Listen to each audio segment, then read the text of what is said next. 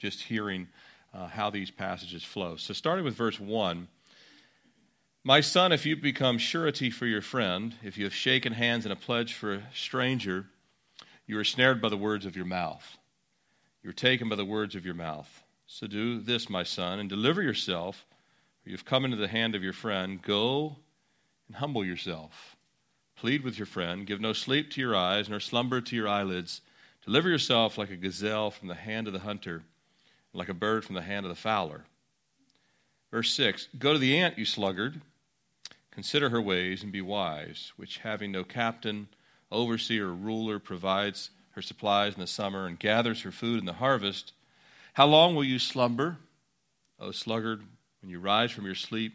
A little sleep, a little slumber, a little folding of the hands to sleep. So shall your poverty come upon you like a prowler, and your need like an armed man. Let's open in prayer. Father, we are so grateful to be here tonight, uh, the middle of the week, uh, just a time for you to wash our feet uh, with your word, and just a time to come together and just lay aside uh, the cares of the day, but uh, just to be strengthened and encouraged by the wisdom of your word.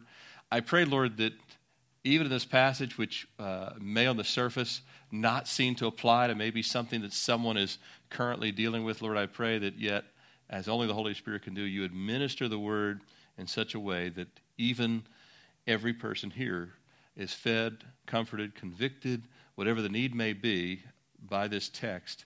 Uh, for Lord, you can speak through any passage of your word. We know it never returns void, and we pray, Lord, that you would just anoint this time. Uh, use me, uh, and may you, uh, you and you alone, be the voice that is heard here tonight. Thank you for this time, and we look forward to what you will do in Jesus' name. Amen.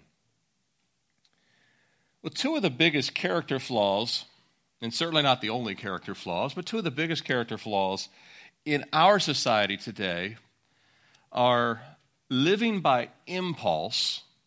Would you agree with that? People just impulse do whatever it is that comes into mind and not give it a whole lot of thought. Living by impulse or living in laziness. And of course, we have many other issues, but these are two that are very prevalent. And personally, I can speak for me, but I'm pretty sure I can speak for all of you as well. We've all been guilty in both of these areas at one time or another, right? Perhaps this month, perhaps sometimes today, this summer. So we, uh, as flawed human beings, we've been guilty of these as well. Now, these, of course, as far as a daily pattern of your life or a consistent habit of your life. They're not new traps to fall into. Uh, if they were, Solomon wouldn't have been writing about them 3,000 years ago.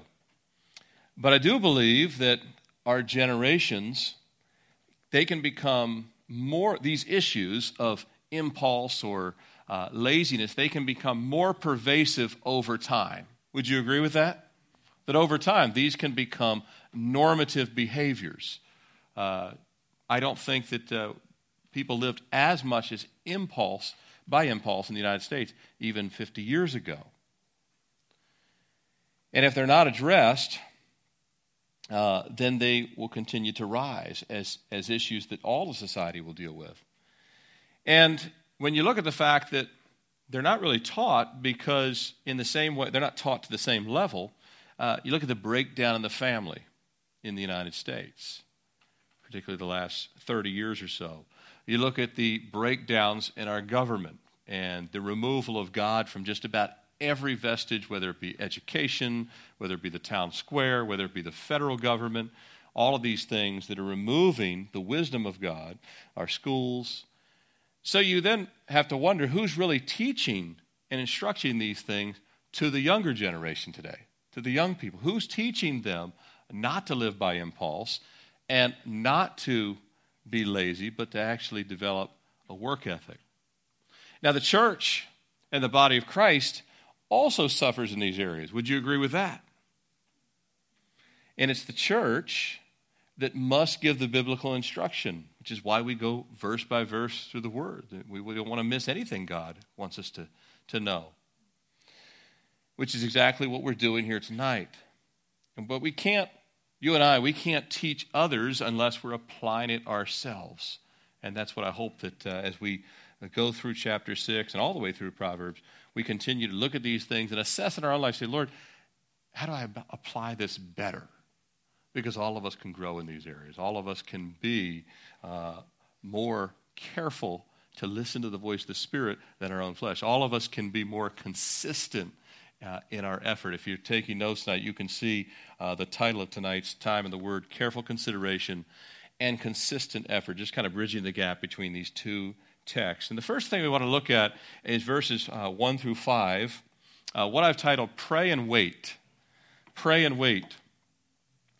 These five verses, uh, they have direct implication for making wise uh, business decisions, legal decisions, and ensuring that uh, if you look at these five verses uh, together, that you're not bound by contract terms that cause headaches and difficulty. Now, that's the, whenever you look at Scripture, uh, the first meaning of any Scripture is the plain text meaning.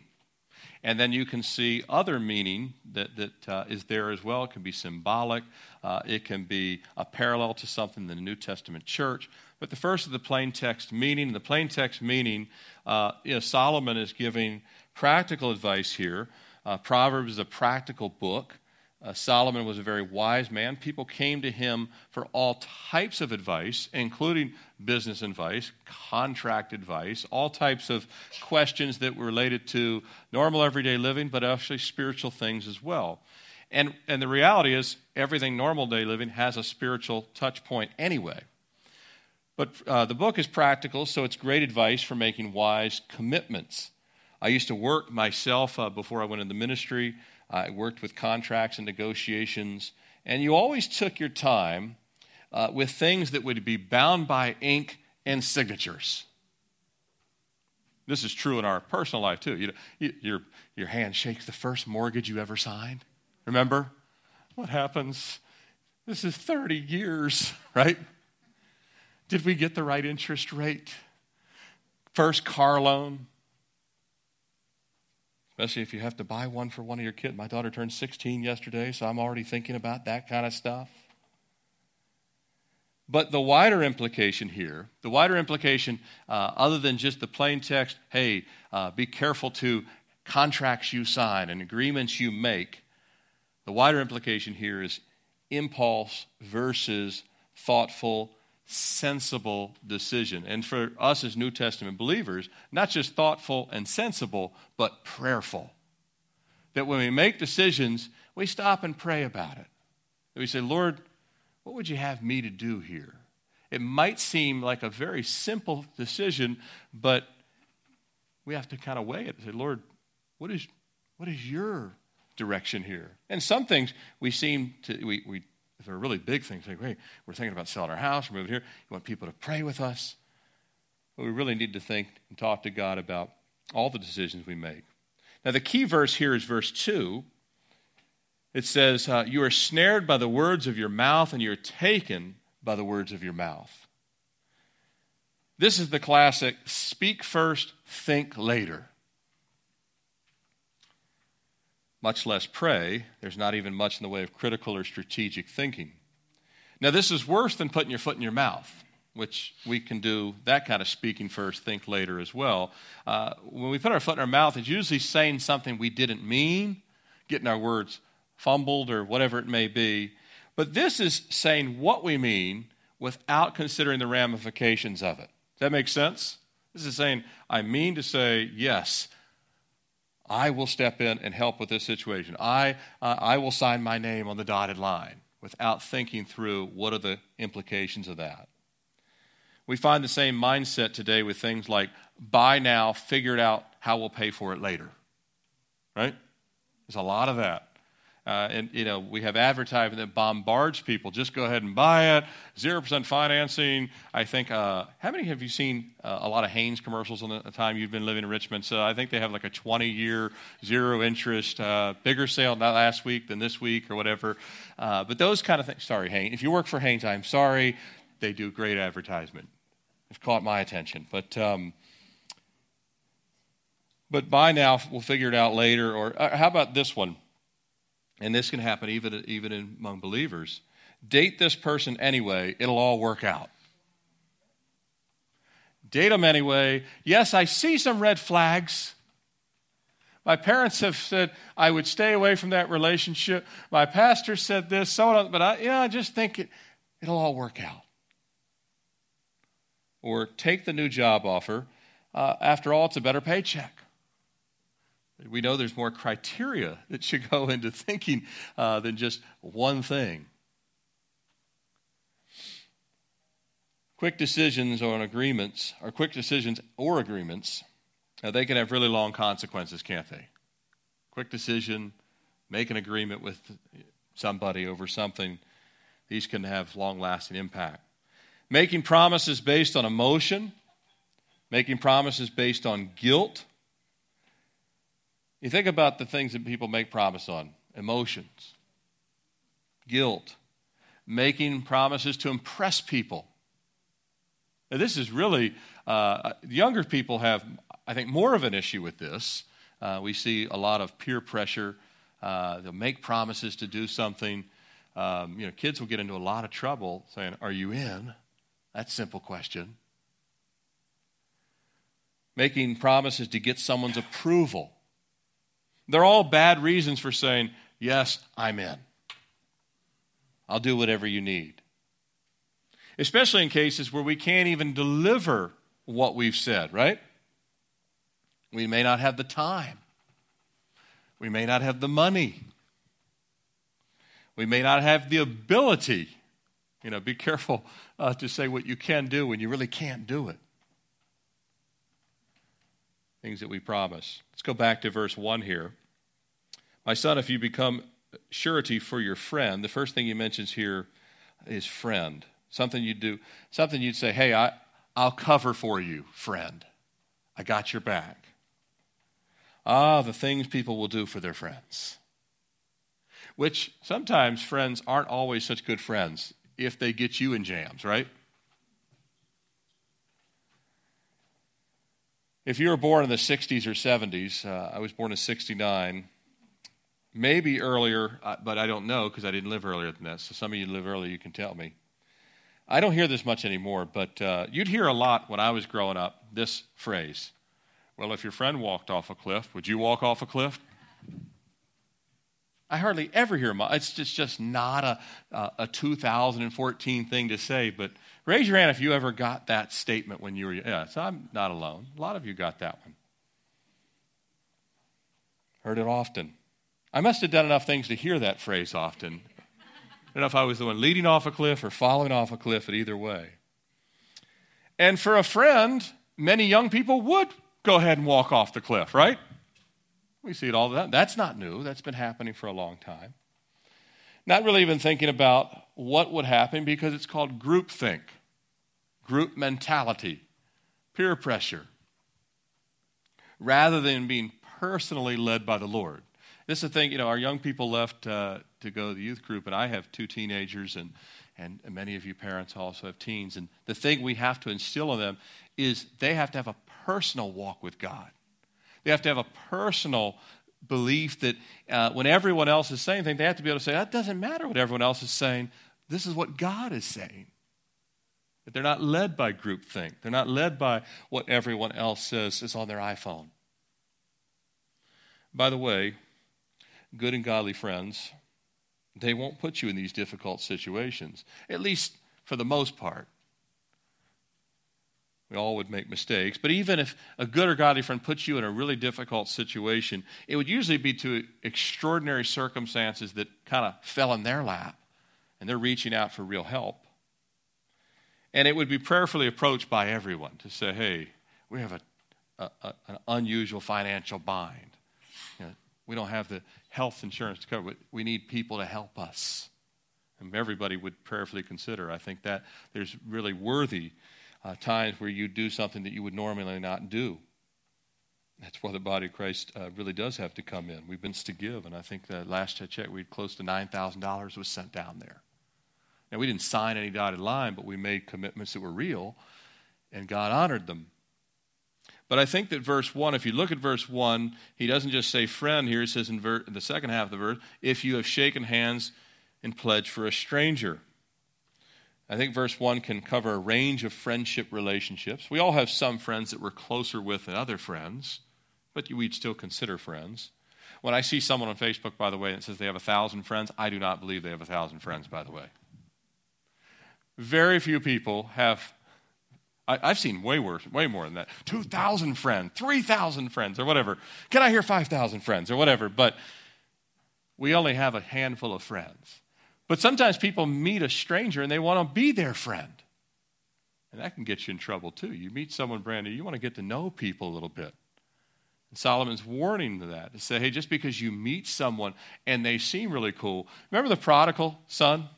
He was the coolest guy in town when he first got there, wasn't he? He's buying drinks for everybody. You need a cosigner. I can, I can do that.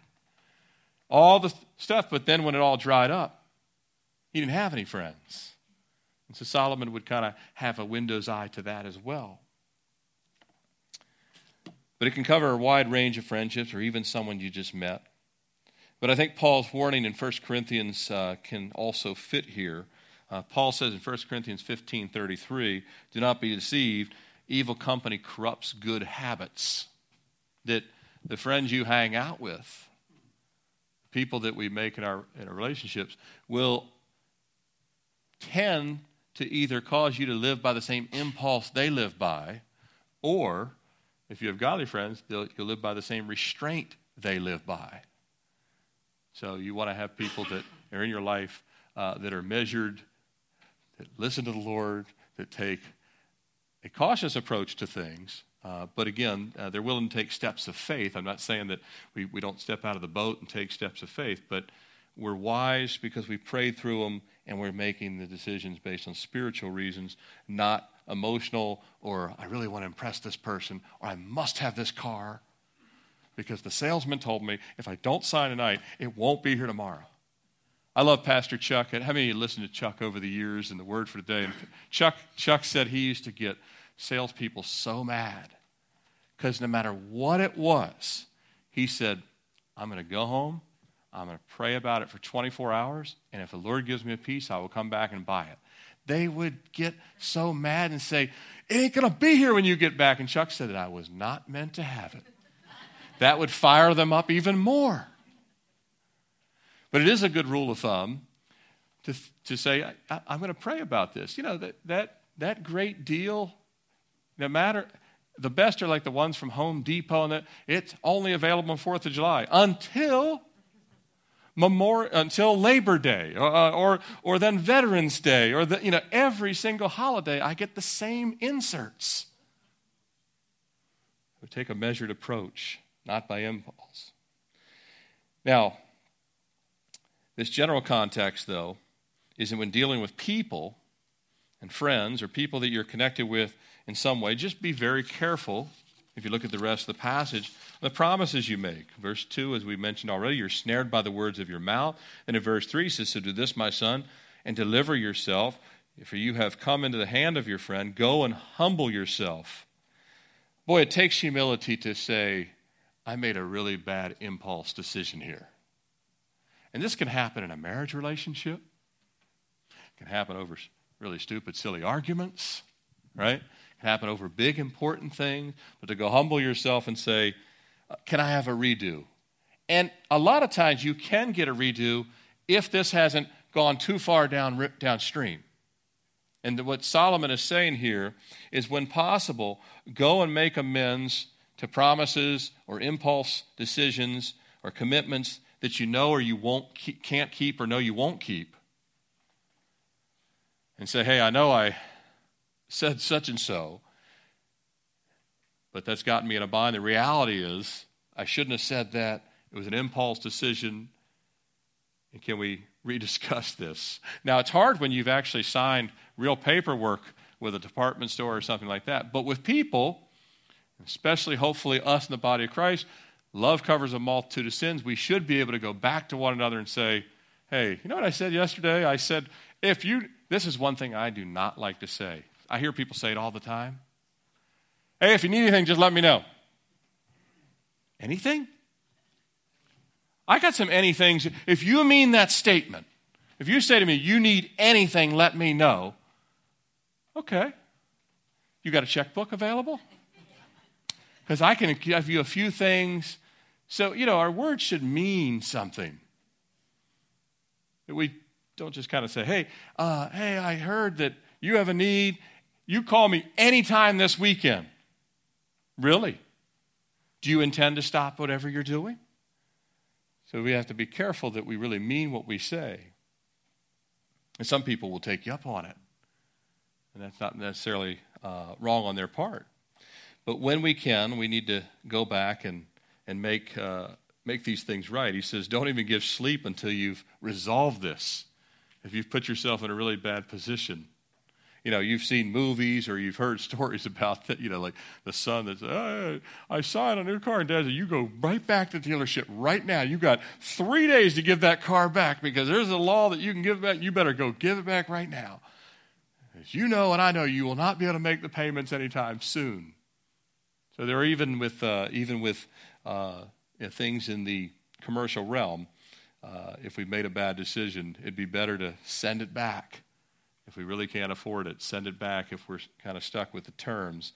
Uh, but with people, even if it's a friend, and, and you know, really with a friend, uh, if we if we said that we can help in an area, and they're counting on our help, but ra- really we're not going to be able to deliver it, and it's two or three weeks away. They need time to find who can help them. We got to make those amends quickly. And the main thing is to really kind of walk in the Spirit, so we're careful that hey, we we want to have a, a an eye uh, to help people, uh, but at the same time, we're not just kind of making promises that we can't deliver on. And if you really allow things to fester, then it becomes more and more problematic if it's with relationships, for example. Now let's take a look at uh, verses 6 through 11. 6 through 11, where he moves away from this uh, uh, impulse um, problem that, uh, that could arise. And he moves to uh, work, those that would have the right work ethic, diligence. Go to the ant, you sluggard, consider her ways and be wise. Now, anyone has ever looked at an ant pile, ants are always doing something, aren't they? You go to a picnic, they go to work on your blanket, don't they? Right? You drop something, they are on it. But isn't it interesting that overcommitting and undercommitting are in succession here? The possibility to overcommit and then work or lack thereof, laziness, would be a significant undercommitting because God created us to work. You know, work was actually given before the curse. Adam and Eve were to tend the garden before there was ever any curse of sin. So, work in and of itself is not the curse. It was the sweat of the brow. And then, uh, you ladies who've had childbearing, you know that there's an entire uh, realm of things that go with childbearing, which is hard work on the body. And men supposed to work with the brow, but of course, everyone has to work, both men and women, to some degree. But it wasn't just the, it wasn't the work, it was the pain of it. There was no pain associated with original uh, work or service to God. And when we get to heaven, we're still going to serve the Lord, which is kind of a form of work, if you will, and that won't be painful either. It will be pleasant. So, work in and of itself was not the curse. It was all the things the thorns, the briars, the difficulty in childbearing, all those other things that came that was the curse. But in both cases, when you think about overcommitting, saying things you shouldn't have said for any number of reasons or impulse. You think about undercommitting. It comes down to motive, doesn't it? The motive of the heart is why we say something or commit to something or refuse to do something. Motives. A prayerful and sincere person will wisely make commitments, and their work ethic will help them make commitments that others can't make. Does that make sense? A prayerful person, spiritual, walking with the Lord, will wisely, I'll say that again, they'll wisely make commitments, and then their work ethic will help them make other commitments that other people can't make. This applies to career or, or vocation. It applies to our personal life and time. We all complain about not having enough time especially as Americans. I've, I've, almost everybody does. Um, I have to be careful about it because Jesus, if he comes and really inspects our time, I think we'd stop complaining. Aha, I did find some areas where you have time. But nevertheless, work as it relates to our career vocation, our personal time, it applies to our spiritual life, it applies to our home and family life, it applies to the ministry of the church. Right? All of these areas are going to take a certain level of work, work ethic, commitment. I'll never forget in my uh, when I was in college down in Miami, and I was um, I was still I wasn't saved at, the, at that time. I was still bartending uh, my way through school, but I was complaining about all the things I had in the air. Anyone else ever complained about all the things you have in the air? If I was complaining about it when I was in my early 20s, imagine what I found out later, right? But nevertheless, because I had an internship going, I had a full load of classes, I had a full, t- I had a 35 hour work week or something with, with a full course load and an internship, and then my employer asked me to take on a little, little extra responsibility. I was complaining about the balance of it all. And while I was whining about it, I had a successful businessman that came in every day, and he said to me to, the, to the, something I haven't forgotten to this day, and you've heard me say it before if you go here. Uh, he said, If you want something done, ask a busy man. And it stuck in my head. Now, not everything you hear in life comes from a Christian that sticks in your head. I, that still stuck with me. If you want something done, ask a busy man. And I have found that in my 47 years to be very true. You don't, you don't bother asking a person who doesn't have a strong work ethic. Why? You either know it won't be done or it won't be done right. Right? Won't be done at all or it won't be done right. So you turn to people who you know say, I am in a pinch. This person will get it done. We, and we, and we look to people like that. From time to time, I quote Hebrews 5.12. Um, where it says, For though by this time you ought to be teachers. See, the spiritual here as well. If we are serving, if we are working for the Lord, if we are maturing, well, we can assist and minister in new ways because we have exercised spiritual muscle, which allows us to help in other areas.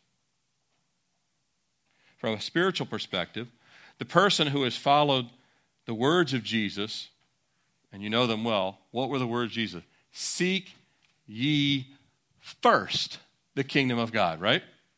Seek ye first the kingdom of God. For the person that follows these words and takes them to heart and truly seeks first the kingdom of God, which will take some real diligence and will take some effort. It's not easy to seek first the kingdom of God. It is not easy. If anyone tells you it's easy, they've never done it.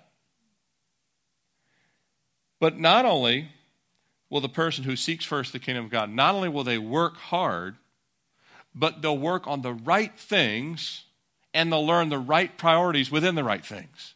Does that make sense?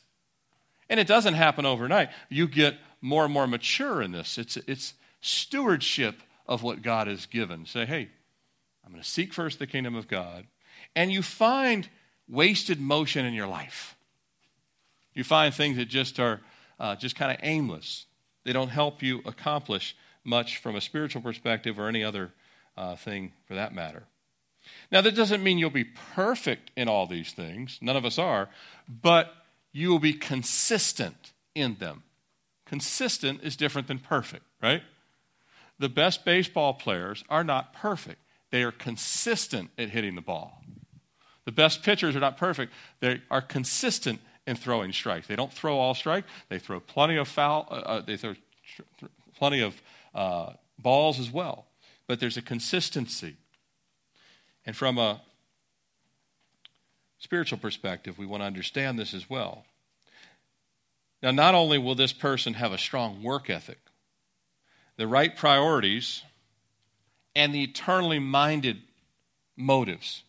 That's what our motives need to be. They need to be internally not internally, eternally, eternally minded.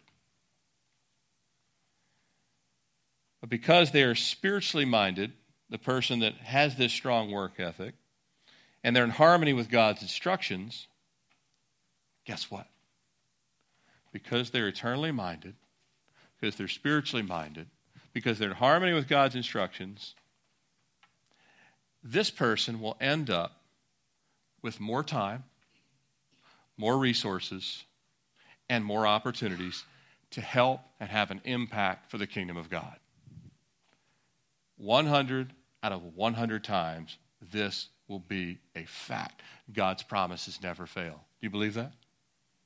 You say, I'm going to work first the kingdom of God, and then God's going, I'm going to put God first, and, and then I want to have a consistent work ethic first and foremost for Him, and then He'll start to cascade the work priorities, the diligent areas of our life.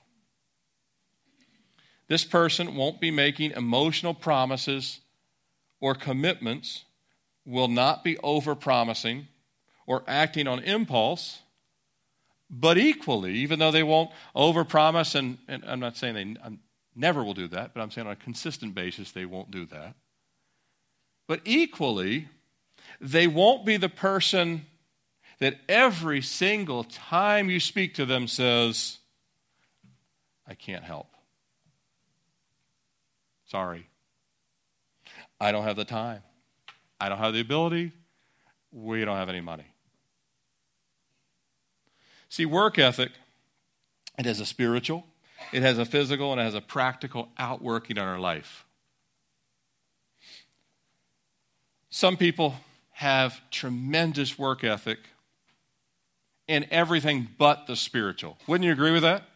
You've met people that, that work nonstop. Some people are very proud to tell you, I haven't taken a day off in five years. I work seven days a week, and I've got $8 million in the bank to show for it. Right? Well, that's fool's gold. Scripturally, it's called selfish ambition, but sometimes we might refer to this person as a workaholic.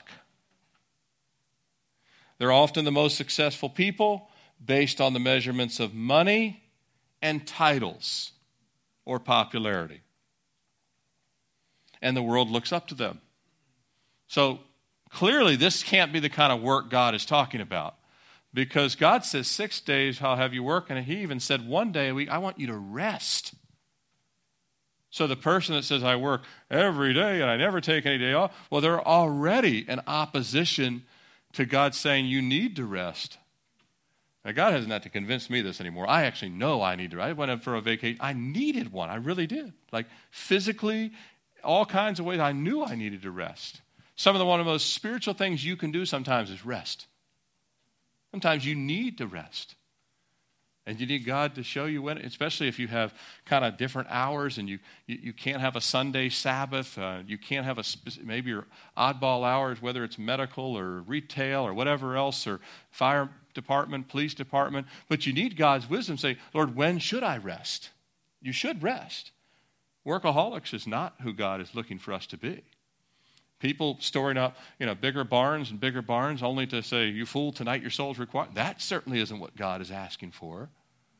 But yet he wants us to have a work ethic, a strong work ethic, hard working, but not be the person that every time you need, hey, we could really use your help, say, I can't help. Don't have the time, ability, money, whatever else. But God's not impressed by people that just work hard if they ignore Him in their work. You cannot be just a hard worker, but ignore God.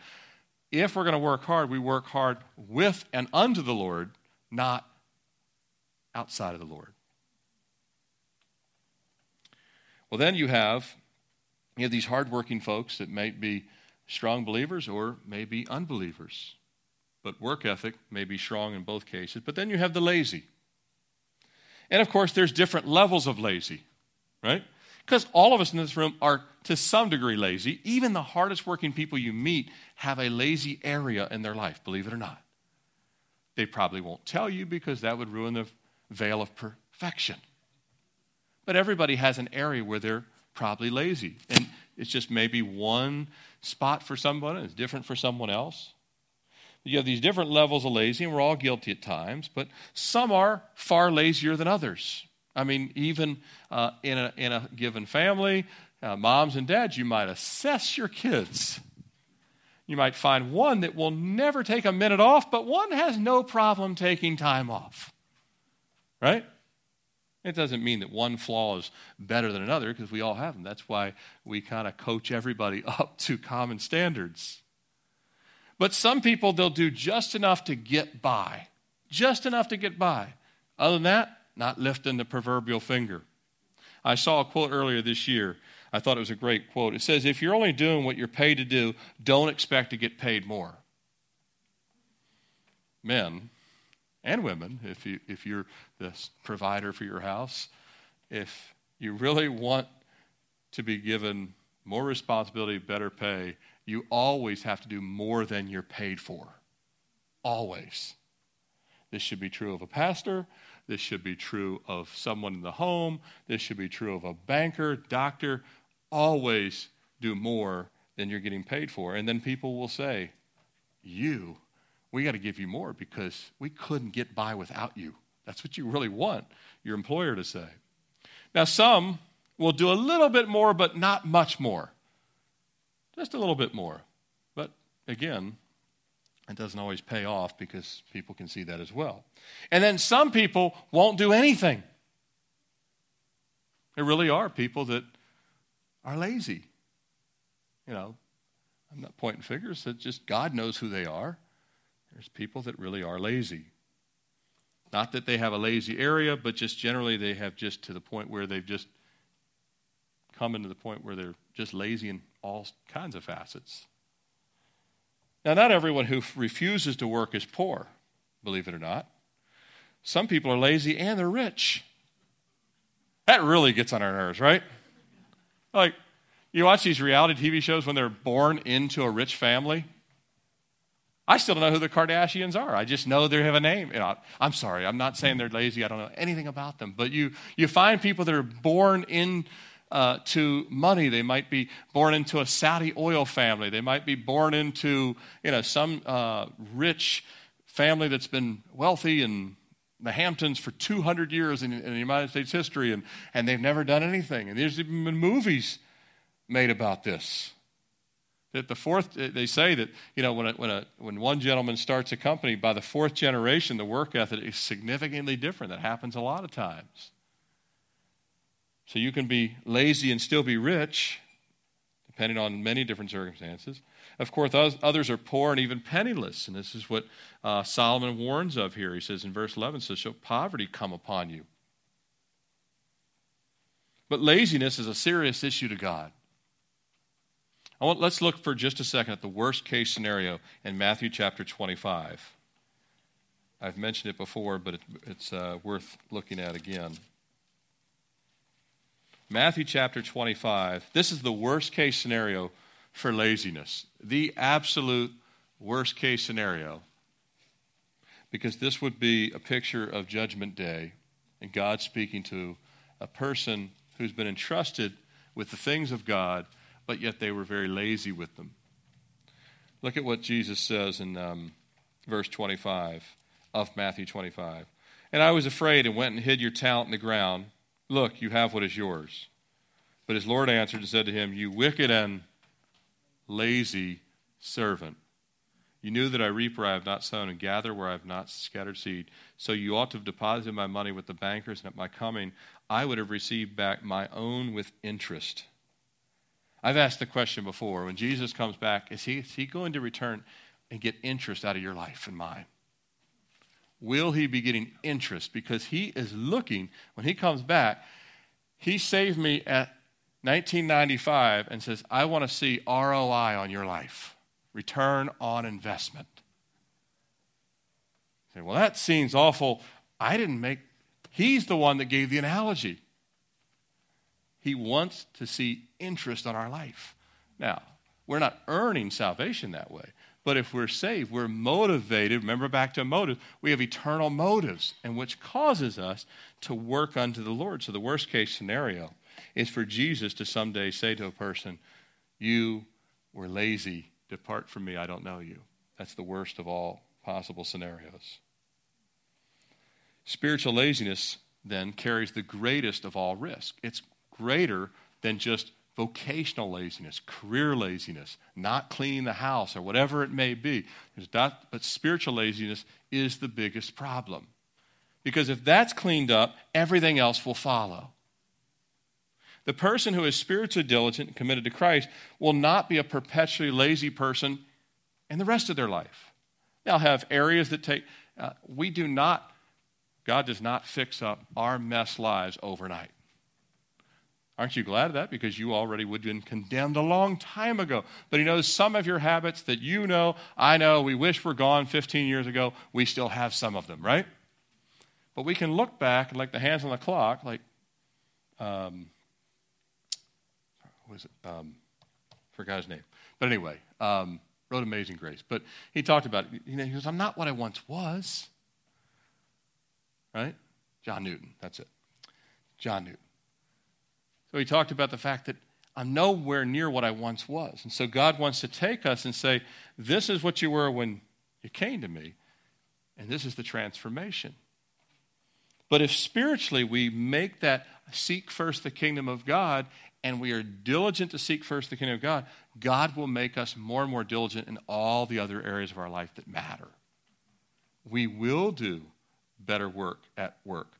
We will do better work in the home we will be more useful to the body of Christ and to the greater family of body believers, whether it's here whatever church. So the person that is spiritually diligent will not be perpetually lazy. They'll have a bad day. You'll have a bad hour. You'll have a bad moment.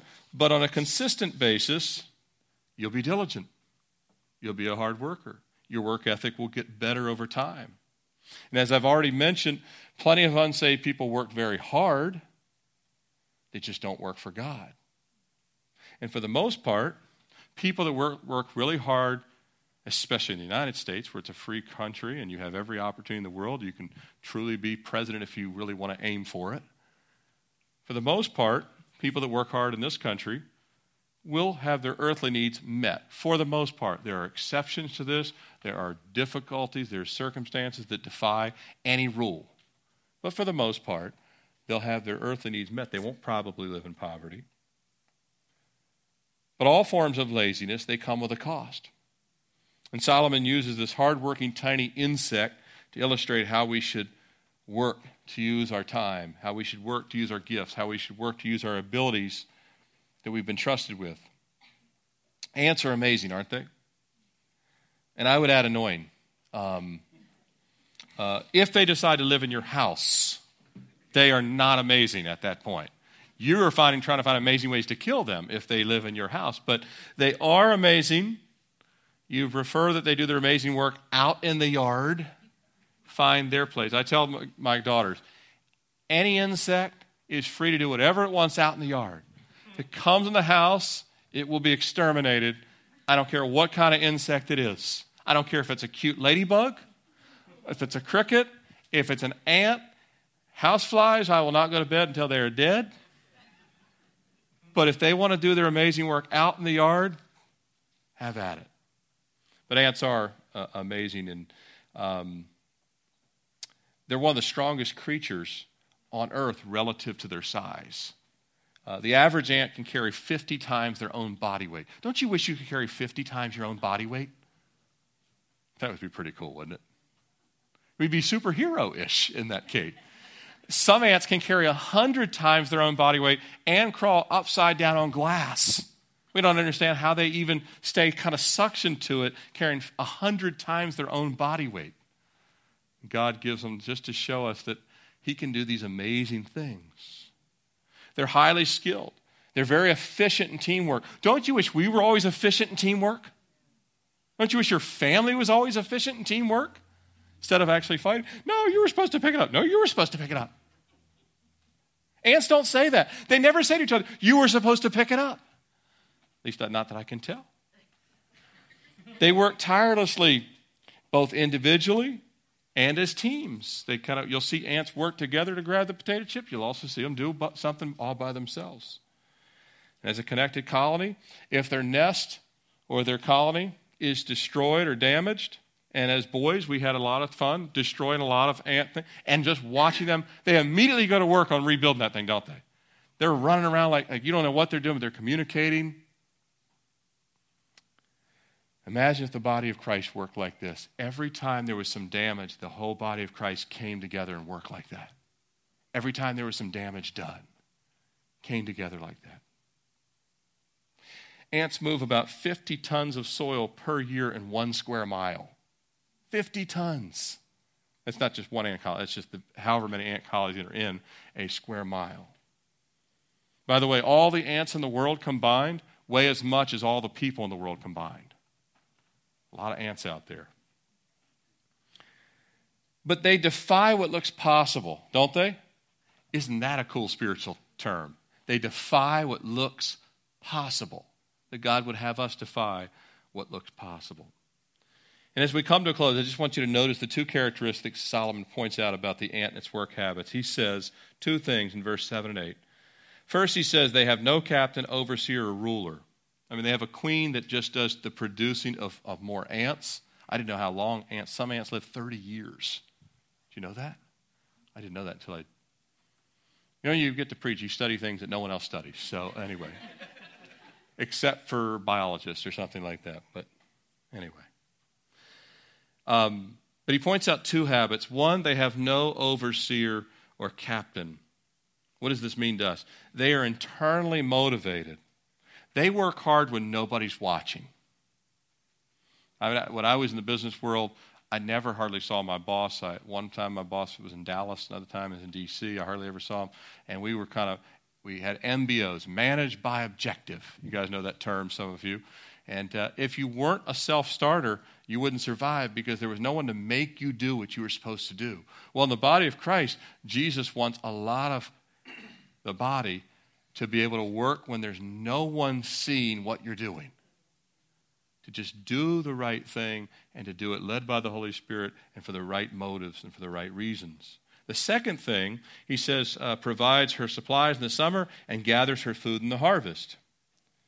Ants, they work for the future and they reap the rewards later. They work for the future and they reap the rewards uh, later. We have to plant seeds today, brother and sister, and we see them grow tomorrow. You know that the, the work that God's been doing in this church in 2016, a lot of those seeds were planted like three or four years ago. Did you know the plant, seeds we're planting right now? We will not see some of the fruit of that till three or four years from now. Do you know this summer when we did uh, VBS Guatemala trip and the, the, the outreach night for the uh, back to school night? Do you know that those things, some of them will not bear real fruit until 2017, 2018, 2019? Somebody that came by that at right then is not really ready to come to Christ, but they will remember, and three years from now they'll walk through these doors and get saved on a Sunday morning. Say, when did the last time you came? Three summers ago but I couldn't get it out of my mind, whatever someone said to me. You plant seeds. And by the way, we got Sam Nadler coming. He's going to share with us um, uh, Sunday the 24th. And he's sharing on Yom Kippur. I asked him to share on Yom Kippur. I've never heard him teach, at least at our church, Yom Kippur. But all the, the Jewish feasts are in the spring and they're in the fall. In the summer, you work to get what ready for what? harvest. And that's what the ants do. They work hard in the summer to get ready for the harvest. And we have to work hard because fall is coming and harvest is coming and Jesus is coming. Notice the warning. He says, How long will you slumber, verse 9, O sluggard, when will you rise from your sleep? You know, Paul writes the same thing in Romans 13 11. He says, And do this knowing the time that now it's high time to wake out of sleep, for now our salvation is nearer than when we first believed. We need to wake out of sleep. Laziness. It has a personal impact, has a family impact, has a society impact. The impact of laziness shows up quickly in some ways, but sometimes it doesn't show up for quite some time. But it will always eventually show up, and the effects will always be harmful. Uh, it, last couple things I want to say, just kind of my observation of society today. Today, when I look at the young men, I, I have never seen a more demotivated group of young men than we have right now in our society today. I observe young people, I watch high school age guys, college age guys. It's not just me as a pastor observing. Do you realize unsaved writers? I, I read an article in the Wall Street Journal like four years ago, and it was observing. It says what was basically the article. I don't remember the title. It was basically what's happening to our young men, and it was the fact that women are outpacing them in college universities. They're going to college more. They're getting way better grades. They actually are having much more motivation. And at the same time, you know, I, I kind of make fun of the man bun generation and uh, the, um, uh, the millennials and the fact that, you know, the studies, their handshake is weaker and all this other stuff. Well, who taught them to do nothing? Who was the one that said, you know, when I was young, you had to cut the grass? You had to do certain things. Someone was there to push you to say, hey, and to also encourage and build you up. But here's the problem 30, 40 years ago, work ethic was strong, but men, even our grandfathers, if they didn't know Jesus, work ethic wasn't enough. That's why the last chapter of the Old Testament, Malachi, says, God will turn the hearts of the fathers back to the children. Why? Because work ethic will never lift a society in and of itself. It has to be work ethic with a godly spiritual teaching.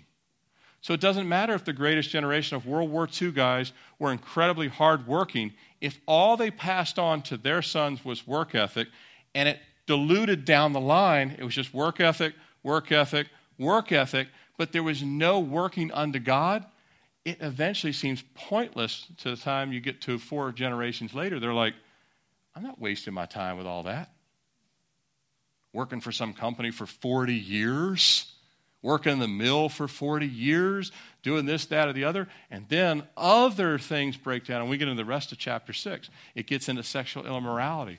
This article in the Wall Street Journal, written like four years ago, it went on to say that they had studied all these college age guys that were actually just in class, while they should have been in class, were on PlayStation and Xbox, and actually were drinking at like 2 in the afternoon on a Tuesday while playing video games, while their girlfriends were at college in, in the same class getting straight A's.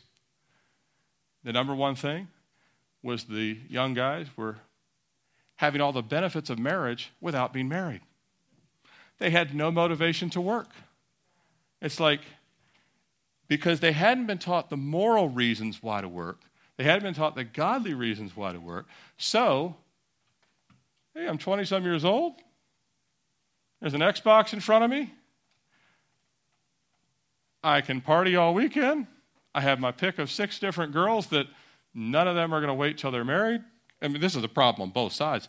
And the rest of chapter 6, we, well, not the rest of chapter 6, starting verse 20, we'll get into more of the, uh, where Solomon starts to break down where sexual sin breaks down a country. But notice that, that it's all connected.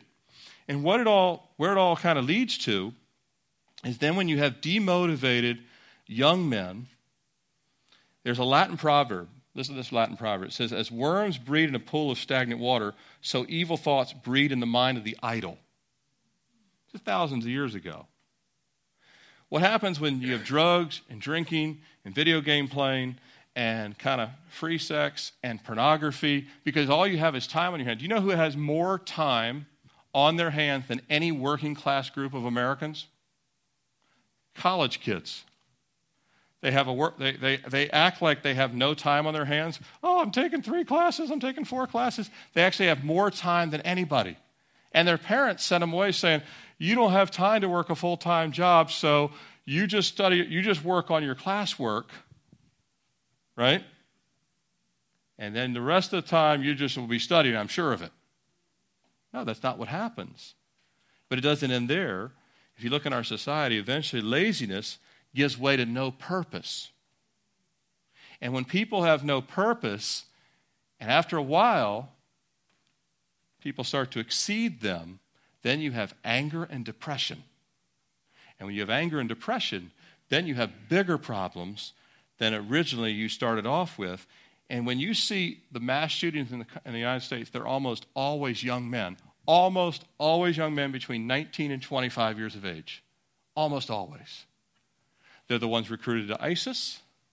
They're the ones walking into theaters. They're the ones walking into schools. And because once they've lost purpose, they've already done the sex, they've already done the drugs, they've already done the video games. Now they have no purpose.